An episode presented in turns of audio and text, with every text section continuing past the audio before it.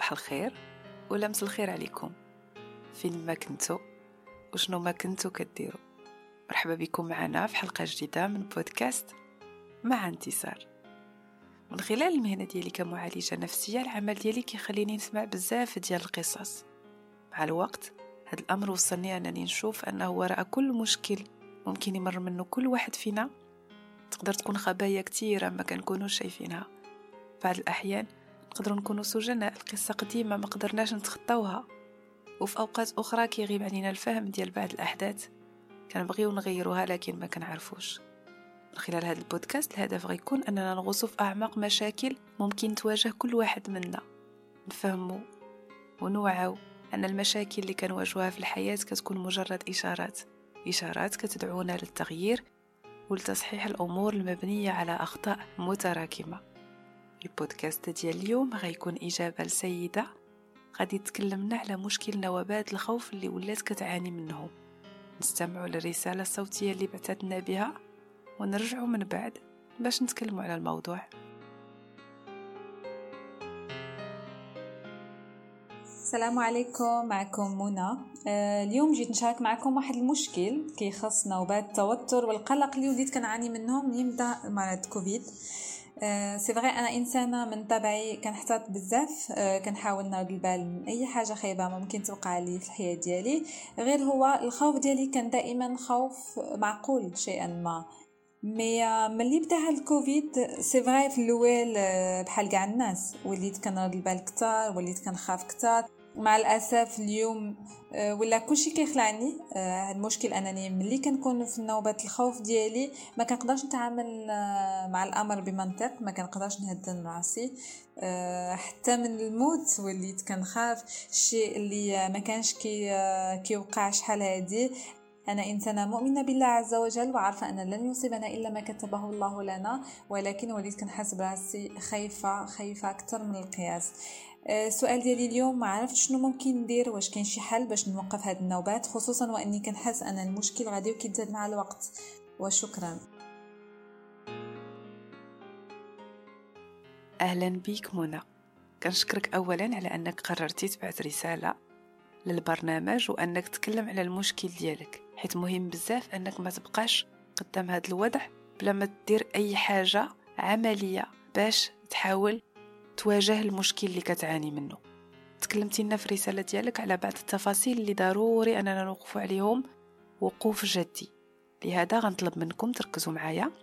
حيت ملي كتكلمونا على نوبات قلق ولا خوف اليوم مهم أننا نعرفوا أنه قبل ما كيوصل أي واحد النوبات خوف اللي كتخرج عن السيطرة فهو كيمر من مدة طويلة كيكون فيها تراكم ديال بزاف ديال الأشياء اللي كتسالي مع الوقت على شكل كريز.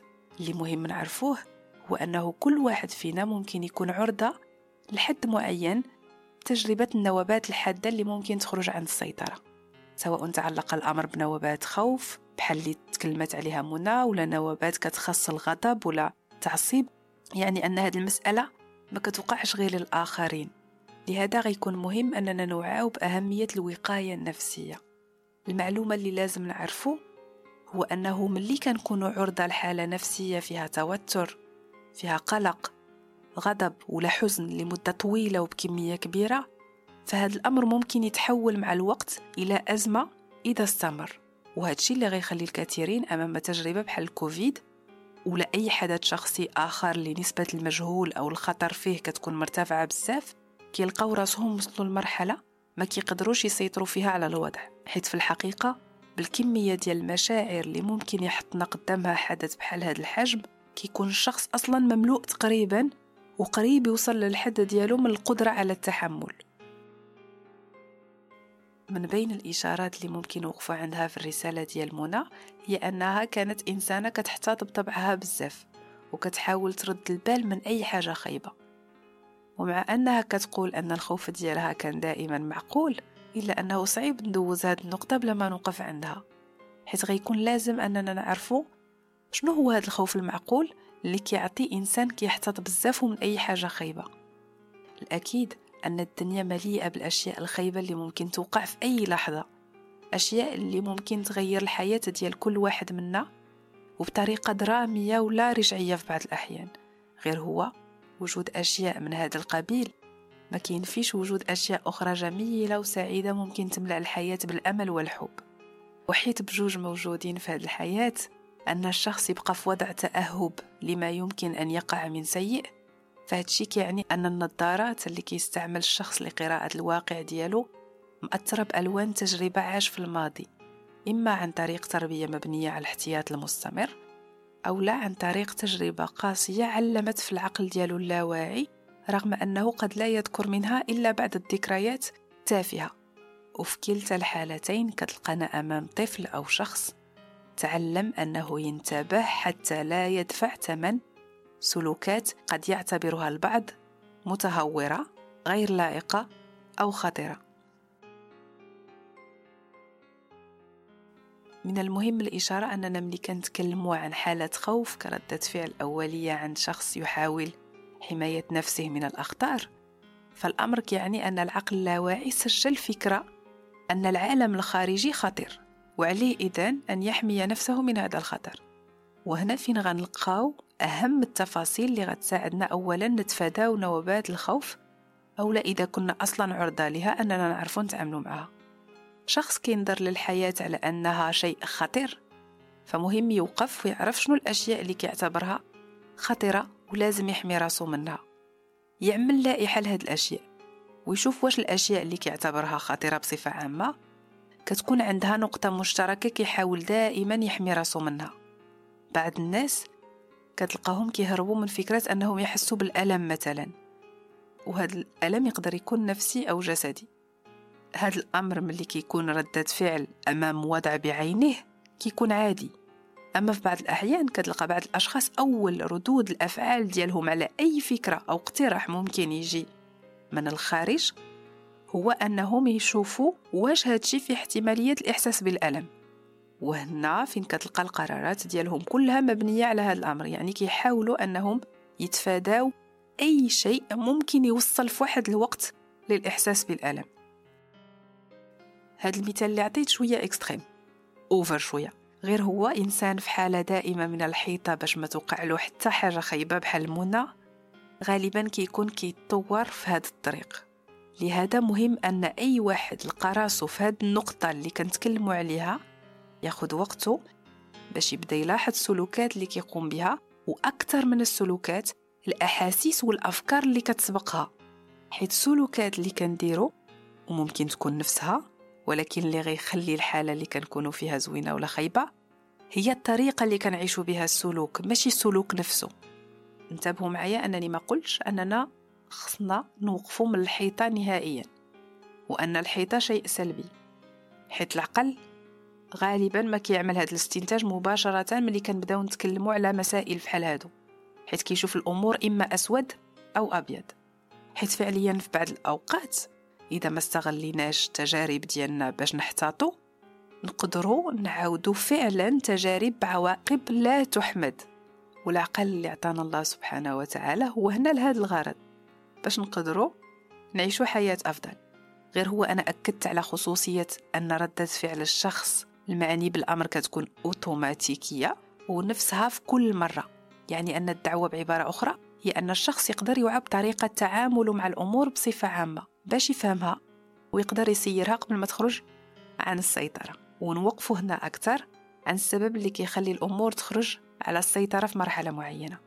الشخص اللي كيعاني من نوبات خوف كتكون عنده بنية نفسية كتفتقد للأمان.